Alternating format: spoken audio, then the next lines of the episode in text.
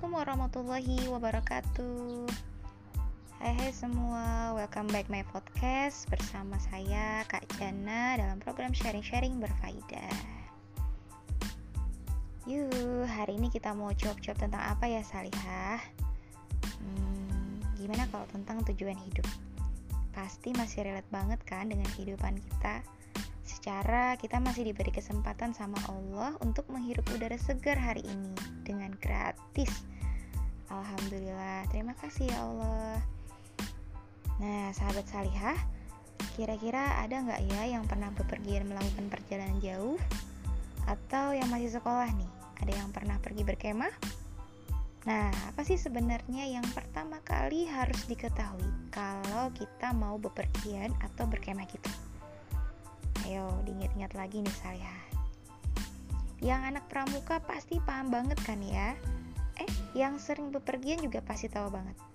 Apa itu? Yap, betul sekali. Tujuan. Mau ke mana kita perginya? Kalau kita diajakin teman juga gitu kan ya pasti. So, eh kita pergi yuk. Mau pergi ke mana memangnya? Nah kan pasti tanya tujuannya dulu. Memangnya kenapa ya tujuan ini penting diketahui? Hmm, seenggaknya ya biar nggak saltum alias salah kostum kan ya. Masa mau bawa baju batik dinas? Padahal tujuan perjalanan kita mau ke gunung kan lucu ya. Nah selain itu juga biar nggak salah bawa perbekalan dong. Nah untuk itu perjalanan yang beberapa hari kayak itu aja kita kudu tahu nih tujuannya mau ke mananya. Dan kudu nyiapin bekal juga apalagi perjalanan yang panjang alias perjalanan kehidupan. Iya kehidupan ini sebenarnya ada sebuah perjalanan menuju tempat abadi. Nah, sekarang kita semua ada dalam perjalanan itu, tapi sayangnya belum semua dari kita itu tahu tujuan dan tahu bekal apa yang harus disiapkan. Seringnya sih kita mendengar ya, ngapain repot-repot mikir tujuan gitu, hidup itu ngalir kayak air aja gitu ya. Eh, tapi masa untuk hidup yang sekali ini mau dialirin gitu aja?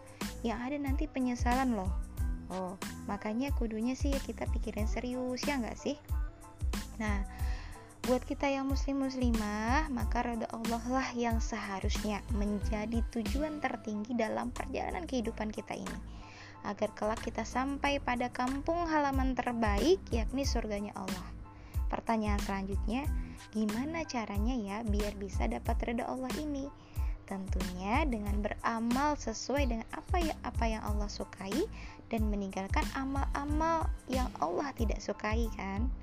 Hanya saja mirisnya nih ya. Ternyata masih banyak nih dari kita ini yang belum tahu apa aja sih amal-amal yang Allah sukai dan amal-amal yang tidak disukai Allah.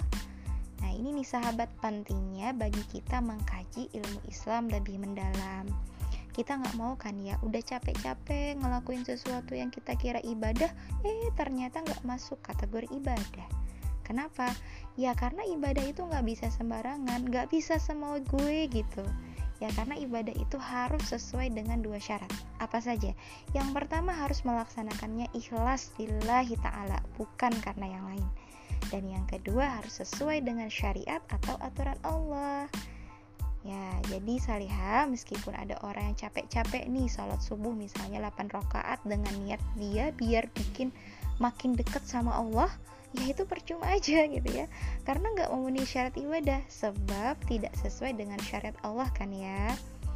Hmm, so meskipun juga ada muslimah nih keluar rumah berkerudung, tapi baju dan uh, pakaiannya masih ketat nerawang, ya juga masih belum sempurna apalagi kan kita sudah balik semua ya. Artinya kita sudah dikenai beban atau taklik hukum nih sahabat. Semua aktivitas kita akan diberi pahala atau dosa oleh Allah. Akan diredai atau dimurkai Allah. Yuklah saatnya alih haluan tujuan hidup yang salah dan kembali ke jalan yang sahih yakni jalan yang selalu diredai Allah. Makan semangka banyak airnya. Sampai jumpa di sharing kita berikutnya Wassalamualaikum warahmatullahi wabarakatuh.